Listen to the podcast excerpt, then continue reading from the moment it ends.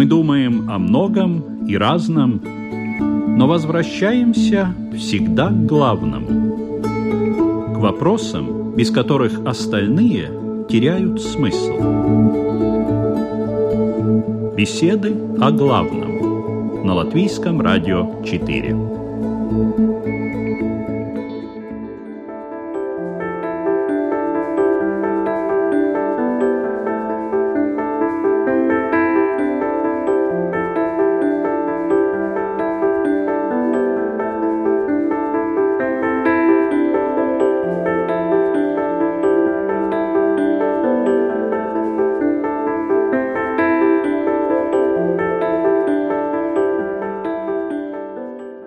Добрый день. Удивительный инструмент нашего мышления – память. Иногда во всех подробностях воспроизводят какие-то совершенно незначительные детали, хотя событие было совсем не о том. А подчас трудно вспомнить, казалось бы, очень важные вещи – имена, место действия, принятые решения. Довольно часто в памяти остаются лишь эмоции от происходившего когда-то. Лица размыты, фразы оборваны или даже искажены. Память манипулирует нами – нашим прошлым и опосредованно нашим будущим. Как с ней совладать? Психологи предлагают структурировать воспоминания, чтобы все было на своих полочках сознания. Или вводить систему ассоциаций. Но это все для того, чтобы улучшить формальные свойства памяти. А если рассматривать ее духовный аспект? Что такое память с точки зрения христианства, буддизма и иудаизма? Что надо, а чего, может быть, и не следует помнить?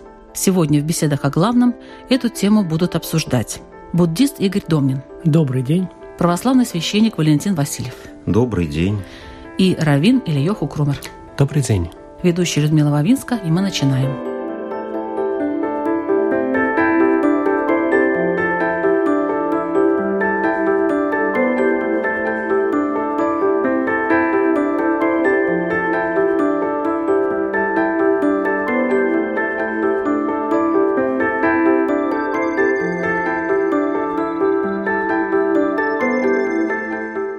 Как вы считаете, почему наша память так для нас важна?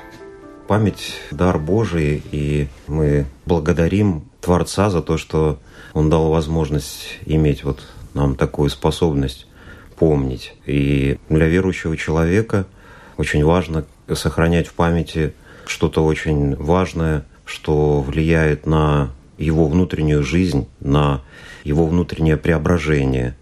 И, к сожалению, мы не всегда желаем запомнить то, что для нас является чем-то ключевым. К примеру, каждый христианин, когда он принимает крещение, он обещает Богу, обращаясь к своему Творцу, что он будет стараться жить по заповедям Божьим, будет стараться жить церковной жизнью.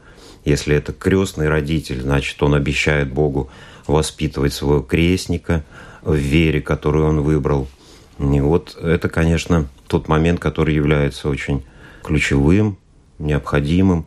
И хочется пожелать, чтобы такие моменты не забывались, потому что от этого зависит внутренняя жизнь человека и взрослого, и вот, как я сказал, уже и ребенка, ответственность за которую принимает его восприемник. В буддизме Существует такое слово, слово «память» практически оно не существует в том смысле, в котором мы подразумеваем себе в такой европейской традиции. Больше всего под словом «память» подходит слово «сати» такое. И оно переводится, если точный перевод сделать, это «пометование». Это подразумевает не память как какое-то разовое явление. Пометование – это процесс – существования сознания, потому что сознание существует только тогда, когда оно находится в памяти – в пометовании, потому что всегда надо помнить, сознание существует только тогда, когда есть причина и есть следствие. И когда мы помним причину, помним следствие, и тогда существует сознание, тогда я существую я. И здесь пометование – это очень важное вообще вещь в буддизме. И считается так, что есть семь факторов просветления. Первый фактор просветления – это именно сати пометование, когда человек находится в пометовании того, кто он такой, зачем он существует, что с ним происходит, как он живет. И поэтому очень важно развивать к себе способность к пометованию для того, чтобы не быть спящим а быть бодрым, ясным в сознании и помнить каждую секунду своего времени, что ты существуешь. И чем больше человек помнит, тем больше он приближается к просветлению или прояснению сознания. Память – это то, что связывает прошлое и настоящее. Без памяти прошлое – это некая мертвая вещь. Память – это то, что позволяет нам оживлять как бы эти ситуации – информацию, идеи, с которыми мы столкнулись в прошлом, и понимать, каким образом они влияют на наше настоящее, пользоваться ими в настоящем. Без памяти, в принципе, невозможно извлекать опыт. Если мы говорим о учебе Торы, то там память – это принципиально важная вещь, потому что мудрецу Торы ему нужно работать с абсолютно невероятным количеством информации – только стандартное издание Вавилонского Талмуда, да, оно выпускается в 20 томах. И подразумевается, что ученый Тойру, он Талмит Хохам, он обязан знать Вавилонский Талмуд наизусть. К сожалению, в наше время это не так часто встречается. Но память в иудаизме – это, конечно, очень-очень важный инструмент. Вы знаете наизусть тоже? Э, к сожалению, нет. Пока нет, но учите? Дай бог прочитать. Там надо очень много думать, наверное, над тем, что написано, правда? Говорят, что нужно не только прочитать и понять, и запомнить. Говорят, что нужно повторять. И говорят, что нужно повторить 101 раз. Всю Тору? Весь Талмуд, всю Тору фактически, да.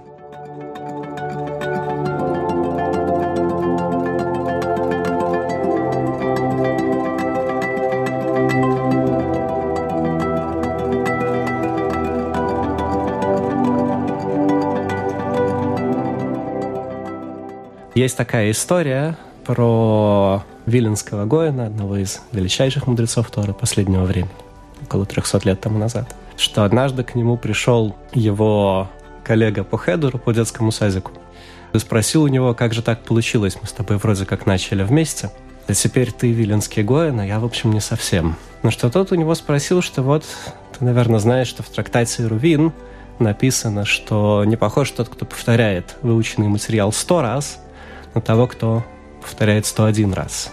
Сказал, ну, конечно, я знаю это. Это известное выражение. Он спросил, ну вот когда ты его прочитал, ты в него поверил? Тот сказал, ну, конечно, я поверил, в Талмуде написано. А Гоин сказал, я проверил.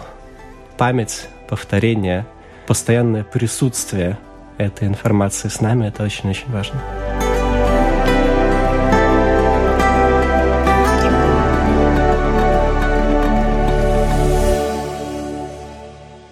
А что из Библии вам запоминается, запомнилось, отец Валентин? Вот есть какая-то такая строфа, которая особенно вам по душе, которую вы вспоминаете часто?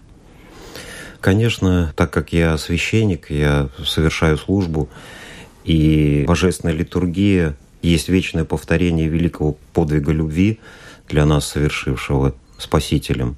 И поэтому для меня что ли, часть меня самого, внутреннего человека, есть кульминация божественной литургии, когда каждый священник, который служит, он вспоминает тайную вечерю, на которой Господь Иисус Христос собрал своих учеников и, по сути, создал церковь, когда сказал, что «сие есть тело мое, за вас ломимое во оставление грехов, а сия есть чаша, и сия есть кровь моя, которую я изливаю во оставление грехов за каждого из вас, и сие творите в мое воспоминание.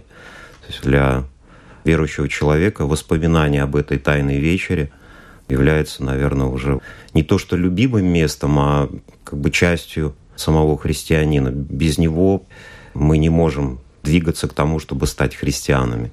А так, конечно, есть много моментов. Ну, допустим, мне нравится это высказывание, когда мы осуждаем других людей и замечаем соринку в глазу у того, кого мы осуждаем, а бревна в своем глазу не замечаем. Такие сравнения, они очень точные, и лучше, наверное, не выразишь, как сказано. Ну, и так много мест, наверное, различных такого рода.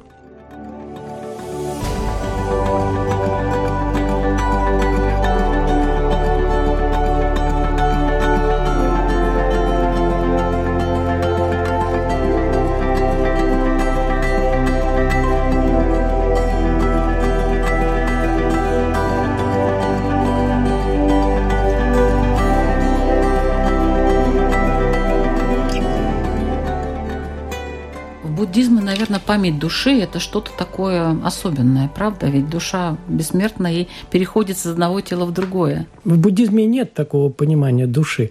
Мы называем это поток сознания. И поток сознания действительно, он переходит из одного тела в другое. Но он что-то помнит, наверное, да? Ведь есть какие-то такие моменты, которые он помнит с предыдущей жизни? Он помнит все. Вообще все. Но это тяжело, наверное, вообще-то, морально. Это очень легко для тех, кто дошел до таких состояний. И задача как раз буддийской практики, один из первых плодов буддийской медитации, когда мы развиваем свое сознание, это развивается именно пометование. И именно помнить каждый момент своей жизни. Или а нужно еще... ли помнить каждый момент своей жизни? Нужно. Потому что только тогда, когда человек помнит свой момент жизни, он живет по-настоящему. Потому что когда мы, допустим, я закончил работу и пошел домой. Минут 20 я иду пешком, я пришел домой, и я не помню, что было, когда я шел домой. Я шел на автопилоте – и вот Почему? Эти... Я думал о чем-то, о той же работе, например, или о доме, и или о своих проблемах, могу... которые нужно решить. Может быть. Человек я... все время о чем-то думает. Вероятнее всего, я думал отрывками, урывками, непонятно о чем. И поэтому я не могу вспомнить вот эти 20 минут моей жизни. То есть моей жизни в этот момент не было. Жизнь меня жила. Я не жил свою жизнь. Когда человек начинает каждую секунду помнить о том, что он живет, и жить каждую секунду, тогда он живет абсолютно полноценной жизнью. И вот практики медитации, они развивают эту способность. Мы еще называем это осознанностью. Но осознанность – это такое слово, оно уже настолько обтрепалось, что оно применяется не там, где надо иногда. Поэтому осознанность – это пометование своей жизни, пометование этого момента. И чем больше мы занимаемся практиками медитации, тем больше мы начинаем помнить вот эти каждый момент своей жизни. И на высших стадиях уже достижения, то мы начинаем помнить не только каждую секунду своей этой жизни, но и начинаем вспоминать прошлые жизни. На третьей стадии медитации проникновения вспоминаем семь прошлых жизней, на четвертых – десять тысяч прошлых жизней. Это, Чем это нам поможет в нашей жизни теперешней? Это помогает избежать страдания, потому что я вспоминаю весь предыдущий опыт. Что Но я, я живу делал прошлым, неправильно. получается. Нет, я живу настоящим, но учитывая прошлое.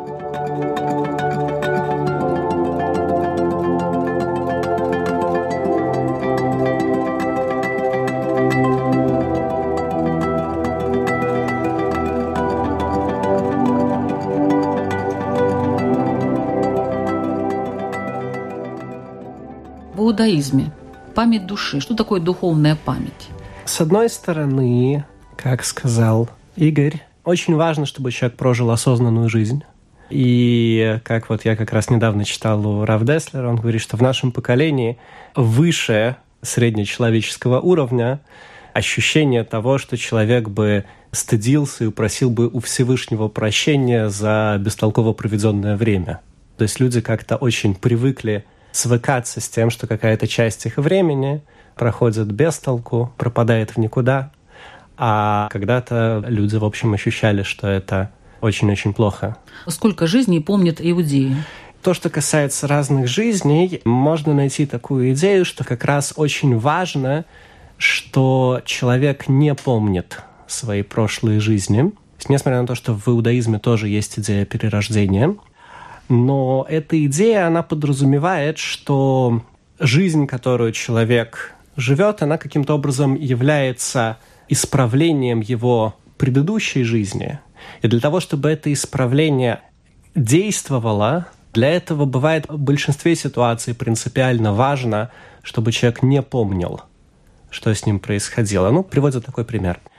Если, допустим, кто-то кого-то убил то для того, чтобы это исправить в следующей жизни, убийца должен дать жизнь своей жертве. То есть убитый рождается как ребенок в семье, где отцом является вот этот перерожденный убийца, и тот теперь должен его вырастить и воспитать и заботиться ну, о нем. А чем это плохо, является его исправлением. А чем плохо, если, если он бы они, об этом? если бы они об этом помнили, и убийца, и жертва, каким образом это воздействовало бы, скажем, на их отношения, и как Они после бы этого выглядело бы... относились бы к этому. Нам хочется в это верить, но на деле я думаю, что мы понимаем, что, скорее всего, это было бы не так. что если бы кто-то из нас, допустим, сидящих за этим столом, узнал бы о том, что он, допустим, кого-то из своих коллег, не знаю, не дай бог, убил в предыдущей жизни, если бы только мы в это серьезно поверили, то это бы очень сильно, я думаю, осложнило нашу беседу. То есть человек приходит, и он сам не знает вообще, какая у него цель в этой жизни. У него рождается ребенок, и он даже не знает, что это может быть такое. А если ты не знаешь, какая цель, то каким образом, если бы ты бы знал, какая цель, то ты бы этого ребенка, не знаю, там лелеял, холил, как-то а так извинялся не надо. перед ним. Так просто ребенка ну, не знает, надо взял бы рем, ремнем, ремнем его, и бедный этот бывший пострадавший опять оказался бы в той же ситуации Бывает. жертвы. Бывает и так тоже. В буддизме говорится, что не каждый человек может увидеть свои прошлые жизни. Для того, чтобы увидеть свои прошлые жизни, надо очень сильно развить внутреннюю духовность. И только тот, который очень высоко нравственен и развивается очень сильно нравственность, дружелюбие, То есть убийца никак не сможет Только тот сделать, человек наверное. может увидеть прошлые жизни. Здесь есть ограничения. Эта идея, она есть в иудаизме тоже. То есть говорят о больших праведниках, что они помнили свои предыдущие жизни. В том числе рассказывают об одном из хасидских ребес, что он э, говорит, что вот он помнит, как он был овечкой, которую в свое время пас наш праотец Яков. Как мило. А в христианстве? В христианстве намного проще. Там нет вот такого, что подразумевается, что мы какие-то жизни были воплощены в каких-то овечках. Этого нет. Этого нет. Жизнь одна. Конечно, это предполагать можно. Но мне вот нравятся слова, которые звучали от Владимира Высоцкого. Он пел так. «Зарыты в нашу память на века и даты, и события, и лица, а память, как колодец глубока, попробуй заглянуть. Наверняка лицо и то неясно отразится. Разглядеть, что истина, что ложно, может только беспристрастный суд. Осторожно с прошлым, осторожно, не разбейте глиняный сосуд. В христианстве мне близко очень есть высказывание такого христианского подвижника, которое перекликается с мыслью многих философов и древности, и современности, что кто живет прошлым, тот подобен мертвому, а кто надеется на будущее, тот наивен, потому что будущее только Божье. А настоящее, радость настоящая, это только радость о Христе в настоящем пережитом нами моменту, то, что сейчас происходит. Поэтому подкрепить, что ли, это можно замечательным высказыванием Антона Павловича Чехова, которое мы часто употребляем, но не до конца, что хорошо там, где нас нет. Есть повесть «Степь», как раз оттуда эта фраза. И хорошо нас там, потому что в прошлом нас уже нет, и поэтому оно нам нравится. Говорит. Это продолжение. Да, да, это продолжение этой фразы. Коллега Игорь сказал то, с чем хочется согласиться и подкрепить, что действительно христианин не живет прошлым, но он использует прошлое, прошлый свой опыт для того, чтобы как можно полно прожить в настоящем. И, естественно, тоже память та, которая есть у нас, и иногда неизвестно, каким инструментом из нее всплывает нечто то, что тебе помогает наиболее полно понять настоящее. Даже человек, который знает много наизусть, он э, это вспоминает только тогда, когда его кто-то вынуждает к этому или в какой-то ситуации он находит. Так, если просто вот он идет, смотрит на природу, он не вспомнит это. Поэтому есть несколько таинственный такой инструмент, и мы только ощупью так как-то можем к нему прикасаться. Но что точно, что свойство памяти таково, что если впечатление на душу очень яркое, очень радостное и трепетное, тогда это в памяти сохраняется, как правило, надолго. Допустим, у меня есть брат младший, и когда он родился, мне было пять лет. Когда мне было пять лет, я какие-то очень редкие эпизоды помню. Но я очень хорошо запомнил, как мы с отцом подошли к роддому, и мне первый раз показали моего брата. Вот у меня фотографически просто это в памяти в моей отложено, сохранено. И я всегда, когда брата своего поздравляю, ему об этом рассказываю.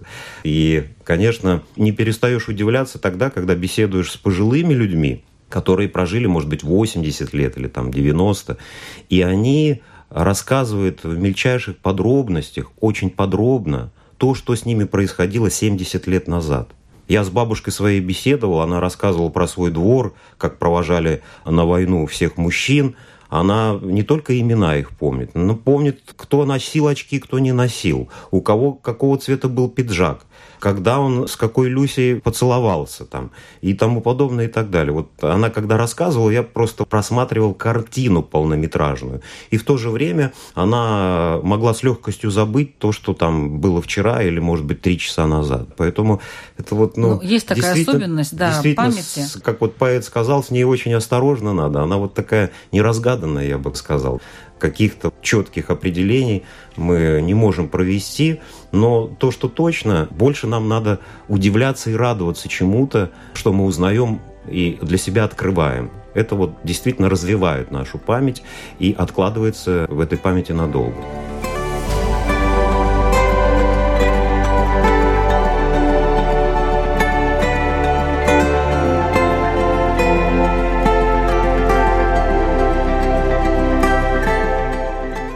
Бывает, что у человека хорошая память, бывает, что плохая память. Это как-то можно обосновать? Или это чисто физиологические какие-то моменты? Нейронные связи, скажем так. У кого-то быстрее, у кого-то медленнее, у кого-то они быстро пропадают, исчезают, да? И человек не помнит, боже мой, что же там было такое. Частично, наверное, это какие-то физиологические вещи. Но кроме этого, разумеется, есть ситуации, когда человек чего-то не хочет помнить, допустим. И есть ситуации, когда он что-то не может запомнить, не в состоянии это ассимилировать как бы в свою систему. Но это все вопросы, скажем, психологии Ну, больше. это да, тут дух не играет никакой роли. Разумеется, играет, потому что человек запоминает, в конце концов, то, что ему важно, и забывает то, что ему кажется неважным, второстепенным, или то, что ему угрожает. Поэтому, разумеется, важно, какие у человека приоритеты в жизни. Это очень сильно отражается на его памяти. Ну, здесь как раз показывает, что эмоции человека очень сильно влияют на него, и человек сам формирует свое окружение и свою жизнь, потому что то, что ему нравится, он помнит, то, что ему не нравится, он не помнит, и поэтому выстраивается своя жизнь в зависимости от того, что нравится, что не нравится. А бывает не нравится, а запомнил. А бывает такое, что не нравится и запомнил, и очень хочет человек забыть, но не может. Вот когда хочет забыть, наверное, поэтому и не может, потому что в активе держит все время. Да, потому что существуют эмоции агрессивности, которые очень сильно поддерживаются самим человеком. Во второй части программы мы об этом поговорим, а сейчас я хочу напомнить, что вы слушаете программу «Беседы о главном». Тема «Память», что и почему надо помнить, а что постараться забыть.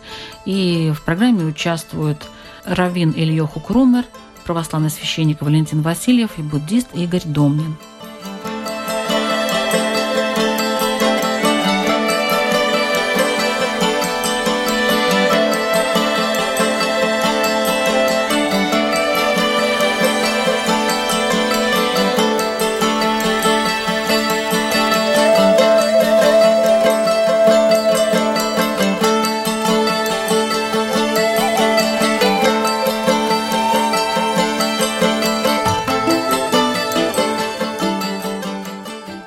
Хотим запомнить хорошее, и то, что мы помним хорошее, это все понятно. Я думаю, что вопросов от радиослушателей никаких по этому поводу не будет. Но есть и негативные моменты. Допустим, так называемая злая память память об обидах, об оскорблениях, об унижении и так далее. Как можно было бы избавиться от этих воспоминаний, которые травмируют человека и не дают ему даже иногда не то, что спокойно спать, но и даже жить вот какой-то период времени, потому что очень неприятные воспоминания. Есть ли какие-то у вас советы умных людей, знающих Тору, Библию и просто знающих жизнь на этот счет? Проблема номер один – это не то, что человек, собственно говоря, что-то помнит, а то, что он в своих действиях руководствуется своей памятью. И один из запретов Торы – это запрет быть злопамятным. Можно да, это запретить как... вообще-то? Да, как? разумеется. Каким образом? Есть два запрета. Запрет мстить и запрет быть злопамятным. И Талмуд говорит, что такое мстить? Это, например, если сосед тебе не дал лопату, Через какое-то время он приходит к тебе, просит у тебя лопату. Ты ему говоришь, я тебе не дам, потому что ты мне не дал. Это называется месть. А вот если он потом к тебе приходит и говорит, дай мне лопату, а ты ему говоришь, вот тебе лопата, и я не такой, как ты, это называется злопамятность.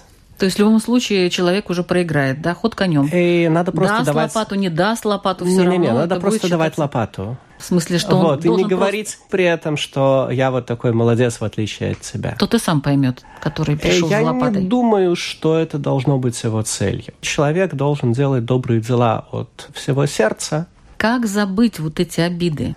В тот момент, когда человеку становится важнее выполнять закон Торы, в том числе быть добрым по отношению к ближним, это становится для него важнее, чем какие-то его личные обиды, в этот момент меняется его память.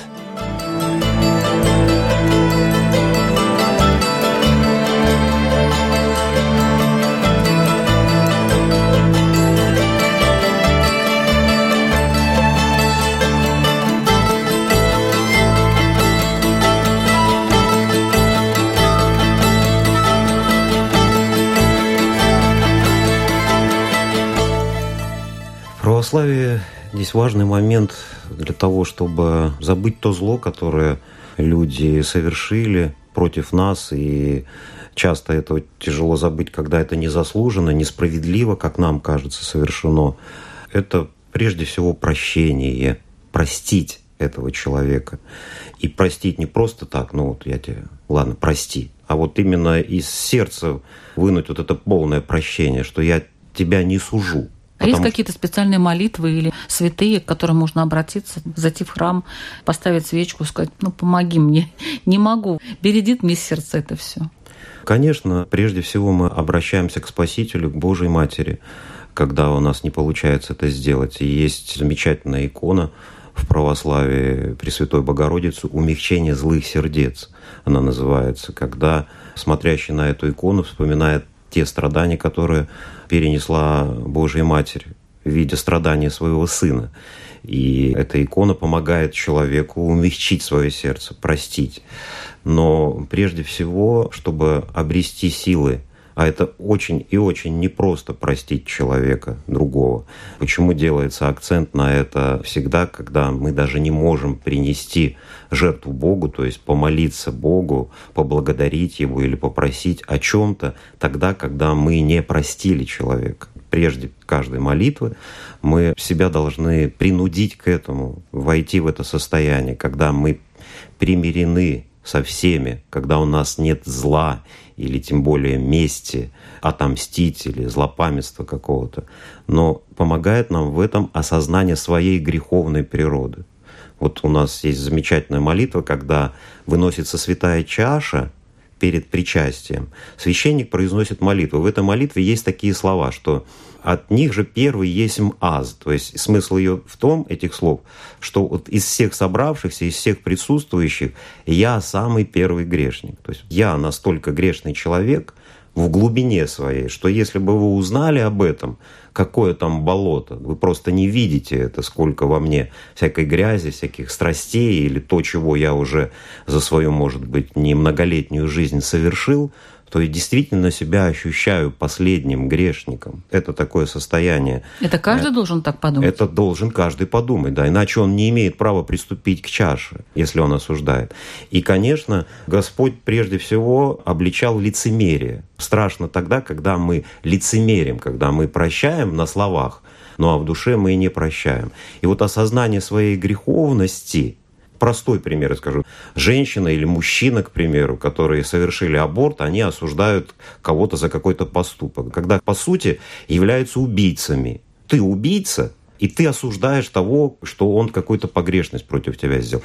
Ты просто вспоминаешь об этом и понимаешь, что ты убийца, и тогда у тебя появляются силы простить этого человека. У тебя появляются силы не злиться на него, потому что ты не знаешь его совершенно, и сам не являешься ангелом безгрешным, и держишь вот это зло. И вообще не судите, да не судимы будете. Вот это ключевая фраза. Вот если вы меня спрашивали в начале передачи, вот мне она тоже очень нравится. И я ее себе сам всегда люблю повторять, потому что грех осуждения очень распространенный, он очень в нас крепко сидит. Мы постоянно осуждаем людей, которых мы соприкасаемся, которых мы видим на улице. Но суд христианском понимании отдан только Господу Богу. Кто ты такой, что ты можешь судить. Бог будет этого судить человека. Ты можешь за него только помолиться, и если ты действительно помолишься за него от всего сердца, не случайно в Евангелии говорится «благословляйте проклинающих вас». Человек тебя проклинает, он желает тебя зла, а ты внутри должен найти в себе силы сказать, а вот чтобы у тебя все хорошо было, чтобы ты был здоров, чтобы семья твоя процветала. И этот человек тогда освободится от того состояния, о котором вы, Людмила, говорите, что ты ночью не спишь, ты пьешь там лекарства, не можешь успокоиться, потому что тебя прокляли, тебе пожелали зла, этот человек тебя там сглазил или еще почему-то. А оказывается, способ-то очень простой – ты сам это не можешь сделать, ты только можешь это помощью Божьей благодати. Потому что Христос, если в твою душу входит, в тебе находится тогда сила сделать вот этот неимоверный шаг. Помолиться и пожелать благое тому, кто тебе желает зла. В этом, можно сказать, соль и суть христианства.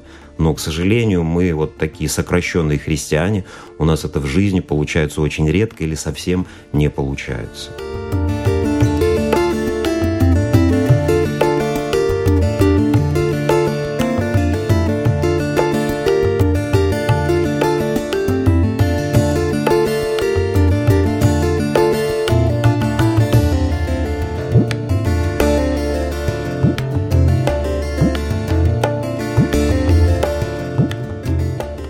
Хорошо сказали, но получается так. У меня негатив, значит, я должна себя еще больше ввести в негатив, полностью растоптать себя как личность, сказать, ты вообще сама кто такая или кто такой, и потом минус на минус дает плюс. Здесь момент такой, что не растоптать, но смириться. Смириться для того, чтобы измениться и для того, чтобы идти дальше. Крест носят православные. Вот мы и молимся кресту кресту Твоему поклоняемся, Владыка, и святое воскресение Твое поем и славим.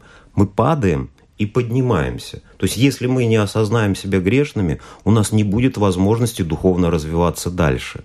Нам будет казаться, что мы самодовольны, самодостаточны. А посередине нельзя как-то находиться? Ищем эту золотую середину, но, ну, но очень, ну, очень непросто. Может, буддист подскажет нам, Игорь? Не будем в философию? Да, как Конкретно. избавиться? Для начала нужно определить причину. Потому что если мы хотим от чего-то избавиться, нужно понять, от чего мы хотим избавиться. Память. Какие-то да. неприятные воспоминания, неприятные... которые для нас неприятные, обидны, нас это унижает, оскорбляет. Да. Мы не можем от этого избавиться. Да. Как? Мы должны избавляться не от конкретного события, потому что оно уже произошло, оно есть, а от того, что у нас это событие вызывает эти эмоции я нахожусь в состоянии агрессии. Вот угу. кто-то мне что-то вчера сделал, да. я вспоминаю это и нахожусь в состоянии агрессии. Да, не могу забыть. Да, мне что надо, делать? надо заниматься тем, что снимать с себя эту эмоцию агрессии. Не забывать то, что было – мы не можем а это как забыть. Снять эту эмоцию? А снять с себя эмоции, агрессии. Для этого в буддизме есть очень много хороших техник. И очень хорошая техника называется медитация метта, любящей доброты, которая преобразовывает вот эту энергию агрессии, преобразовывает в медитацию любящей доброты. Хорошо, вот все то, поддаются что... этой медитации, все могут ее прямо сейчас вот сядем и вот и вы нас проведете урок, и мы оп и все. Из опыта 95%. И причем вот оп, и все.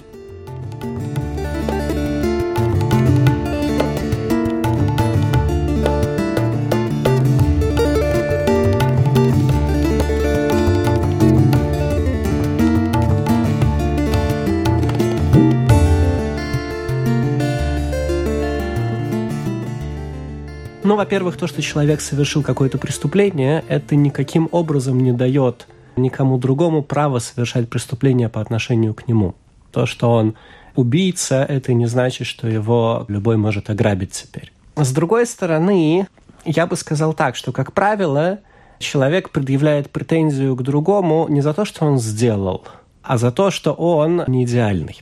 Тут за то, не что согласна. Он, а если он, он убил, так за то, что сделал, извините, что очень не идеальный. обида на человека если мы не будем говорить об убийстве, если мы будем говорить о человеке, который, например, меня обидел, то претензия к этому человеку у меня будет в том, что он поступил недостойно, в том, что он не идеален, этот человек. И здесь, конечно, сильно помогает то, что я могу вспомнить о себе, что я сам не идеален. То, что говорил смысле, отец Валентин, да? В том смысле, получается? что это мне может помочь понять причины того, почему он так поступил по отношению ко мне.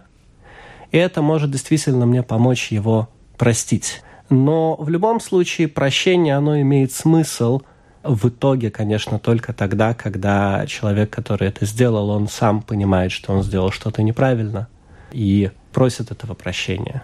То есть любую вот эту так называемую злую память можно как-то убрать, нивелировать только тем, что, во-первых, ты сам считаешь, что ты не идеальный, то есть ты сам, э, извини, совершал и тому подобное. Это, во-первых, как бы принижать свое. Не то чтобы принижать свое, но цель, в конце концов, это понять другого человека. То есть понять, каким образом, что в нем могло привести к тому, что он поступил таким образом.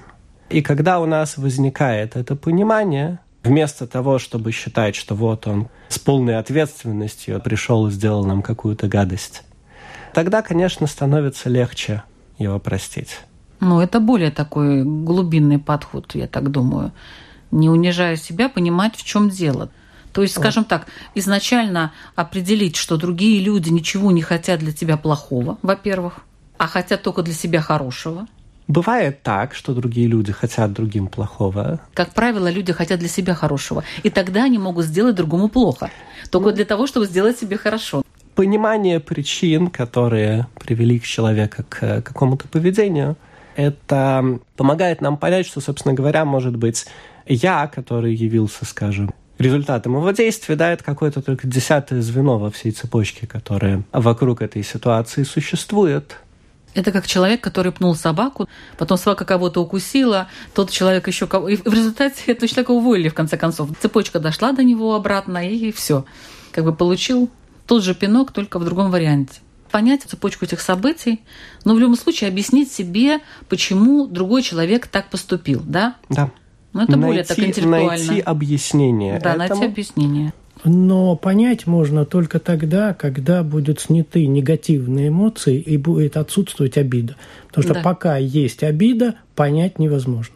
И я думаю, что если человека не устраивает то, что у него есть эта обида, если это его не устраивает по той причине, что, опять же таки, он понимает, что его обида в определенном смысле является нарушением воли Творца, то есть это против закона Тойры держать зло на кого-то, то это само по себе вполне достаточная начальная точка для того, чтобы начать ну, То есть сначала надо работать с собственной обидой. Да, конечно. А после того, как поработал собственной обидой, исключил ее, и тогда с состоянием уже любящей доброты можно смотреть на человека, и тогда его достаточно легко понять.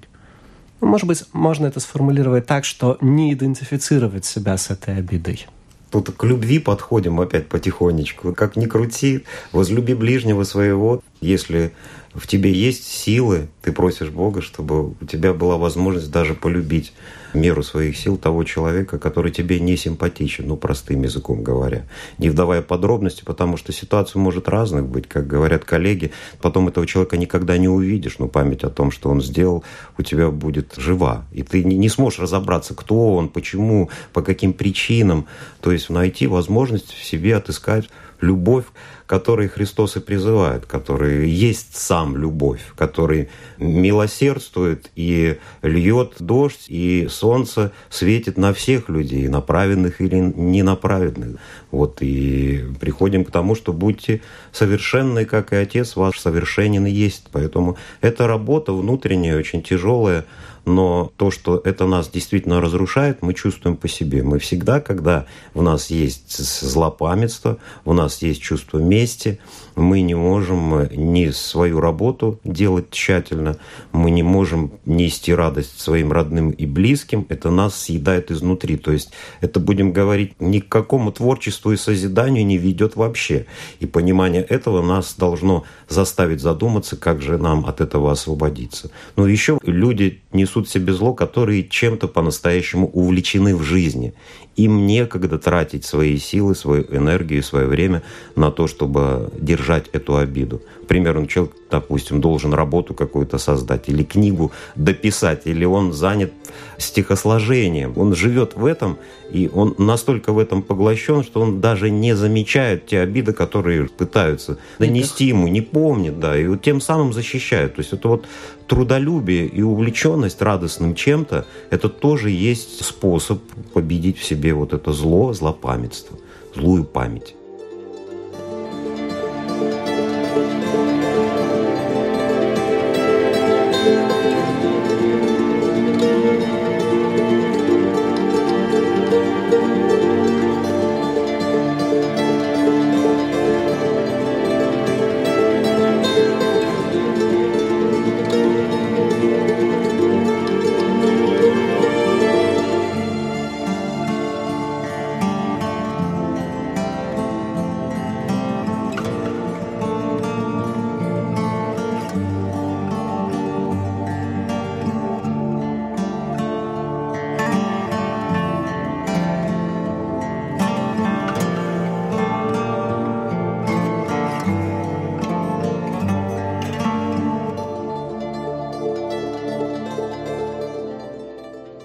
Хотелось бы обсудить тему «Память о добрых делах», но сегодня мы уже это не успеваем делать, поэтому прошу вас, уважаемые участники, ваши вопросы радиослушателям, чтобы они могли на досуге подумать над ними и сделать какие-то выводы для себя.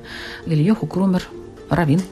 В определенном смысле память – это не только то, что мы вспоминаем о прошлом, но это и тот набор идей, которыми мы руководствуемся по жизни – то, во что мы верим. Среди этих идей есть такие, которые можно было бы назвать своей памятью, то есть то, над чем человек сам работал, идеи, которым он, истины, которым он пришел, которые он извлек из своего опыта. А есть какие-то идеи, которые можно было бы назвать чужой памятью. То есть что-то, что человек считает, что это то, во что он верит, и то, что он признает как истину, но на самом деле он кого-то цитирует как говорил Оскар Уайлд, что большинство людей — это на самом деле другие люди. Воображение других людей, желания других людей, идеи других людей. И, соответственно, вопрос радиослушателям, насколько они уверены в том, что они в состоянии в своей памяти разобраться, где же, собственно говоря, находится их память, а где находится какая-то чужая память, по которой они по какой-то причине считают своей. Спасибо. Православный священник, отец Валентин Васильев.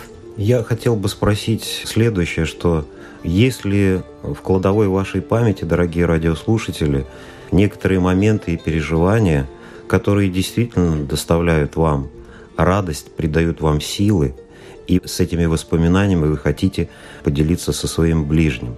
Есть ли они в вашей кладовой? Если их нет, желаю того, чтобы они у вас там появились. Спасибо. Буддист Игорь Домнин.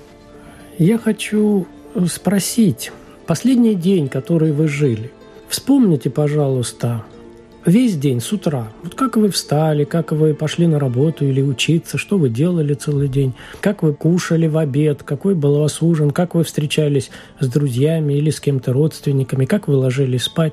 Помните ли вы этот день? И то, что вы помните, это то, что вы проживали. А то, что вы не помните, в это время вы не жили. Спасибо. Вы слушали программу «Беседа о главном». Ведущая Людмила Вавинска. До следующей встречи.